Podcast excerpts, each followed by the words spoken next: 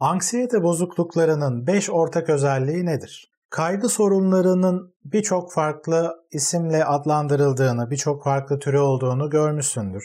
Bunların sayısı fazla gibi olsa da açıkçası birçoğu aslında ortak özelliklere sahip. Bugünkü konuşmamda sana bu kaygı sorunlarının 5 tane ortak özelliği nedir? Bunu anlatacağım. Bu ortak özellikleri öğrenerek hem kendini hem de yakınındaki birisini belki de daha iyi değerlendirebilirsin. Bu ortak özellikleri kaygı formülü üstünden anlatabilirim. Kaygı sorunlarının ilk ortak özelliği kaygılanılacak bir tehdit algısıdır. Ortada bir tehdit olması gerekiyor. Bu tehdit fiziksel sağlığınla alakalı olabilir, zihinsel sağlığınla alakalı olabilir, ilişkilerinle alakalı olabilir, geleceğinle alakalı olabilir, kariyerinle, işinle, mesleğinle alakalı olabilir, Hayatının birçok farklı alanı ile alakalı ortada bir tehdit unsurunun olması gerekiyor anksiyete sorunlarında. Kaygı sorunlarının ikinci ortak özelliği de abartılan bir olasılık ve başa çıkma gücünün düşük görülmesi vardır.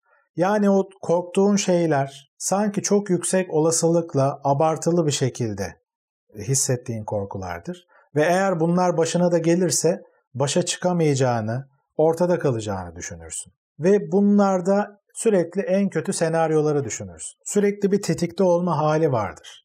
Bu abartılı ruh hali senin hayatını önemli ölçüde de etkiler. O hassaslığı aslında bir nevi çok hassas olan bir alarm sistemine benzetebiliriz. Hani eskiden arabalarda yaygındı, alarmlar vardı. O alarmlar da yan taraftan gürültülü bir kamyon geçtiğinde tetiklenirdi hemen çalardı. Hatta çok rahatsız edici ses çıkarırdı. Hatırlıyorsundur belki de. O alarmların hassaslığı gibi düşünebilirsin. Eğer kaygı sorunun varsa bu abartılan olasılıkları, başa çıkma gücünün yetersizliğini o kadar ön planda yaşarsın ki fazla tetik halindesindir. Kaygı sorunlarının üçüncü ortak özelliği de yaşam kalitene önemli oranda etki etmesidir. Dikkatini etkiler, konsantrasyonunu etkiler, genel anlamda bir yorgunluk hali uyandırabilir sende. Hatta depresif duyguları beraberinde getirebilir. Bu sorunlar kronik devam ettikçe uyku sorunları yaşayabilirsin. Çünkü o kaygı hali rahat bir şekilde uykuya dalmanı güçleştirir. Seni gün boyunca da yorar. Bunun dışında sinirlilik sorunlarına neden olabilir. Tahammül seviyeni düşürebilir. Belirli sorumluluklarını yerine getirmekte zorlanabilirsin. Ve tüm bunlarla birlikte özgüveninde de düşmeler olabilir. Yaşam kalitene neden bu kadar etki ediyor? Bunu belki de arabayı boş vitesteyken, boş viteste tutuyorken gaza basmaya benzetebiliriz. Yani gaza basıyorsun sürekli motor hareket halinde yüksek devirde çalışıyor ama bu aslında senin hayatına pozitif anlamda etki edecek bir şey yaratmıyor. Yani boşa çalışıyor motor aslında. O motor boşa çalıştıkça da aslında o motorun sana sağlayabileceği pozitif faydaları yaşayamıyorsun ve sadece kendini yormuş oluyorsun. Bu da tabii ki yaşam kaliteni önemli ölçüde düşürebiliyor. Kaygı sorunlarının önemli diğer bir ortak noktası da gerçekçi olmayan önlemler almak, kaçınmalar içine girmektir. Korktuğun şeyi çok ciddiye alırsın, çok ön planda tutarsın ve gerçekçi olmayan bir şekilde bunlarla başa çıkmaya çalışırsın.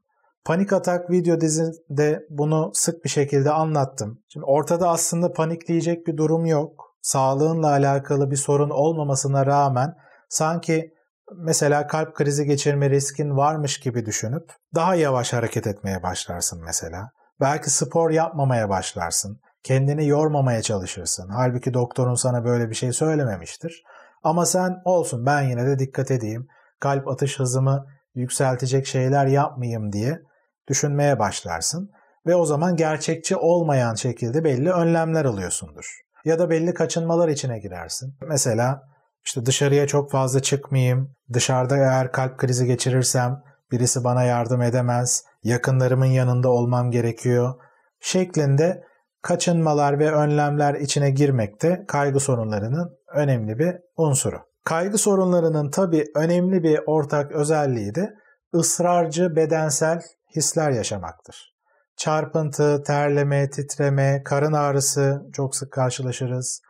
Kaslarda gerginlik, baş ağrısı, yorgunluk hissi gibi şeyleri yaşarsın. Ve bunlar ısrarcı şekilde olur. Yani öyle bir kere iki kere değil, belki uzun bir süre yaşayabilirsin. Özellikle de seni kaygılandıran durumlarla karşılaştığında, bunlar üzerinde kafa yorduğunda ya da bilinç dışı düzeyde bunlar tetiklendiğinde bu ısrarcı bedensel hisleri yaşarsın. Şimdi buraya kadar anlattığım noktaları anksiyete bozukluklarının tanı kriterleri gibi düşünme.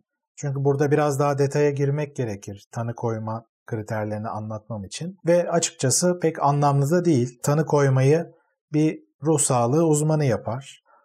Burada sana anlattığım noktaları kafanda bir fikir oluşması açısından yaşadığın durumun daha iyi analiz etmek ve acaba ciddiye almam gerekiyor mu? Bu konuda bir adım atmam lazım mı? Bunu ayrıştırabilmen açısından bir fikir olsun diye paylaşmak istedim. Kaygı sorunlarıyla alakalı aklına takılan, başka anlatmamı istediğin noktaları aşağıdaki yorumlar kısmına yazabilirsin. Kanalıma abone olmadıysan abone olmayı, beğendiğin videoları işaretlemeyi unutma. Sonraki videolarda görüşmek üzere.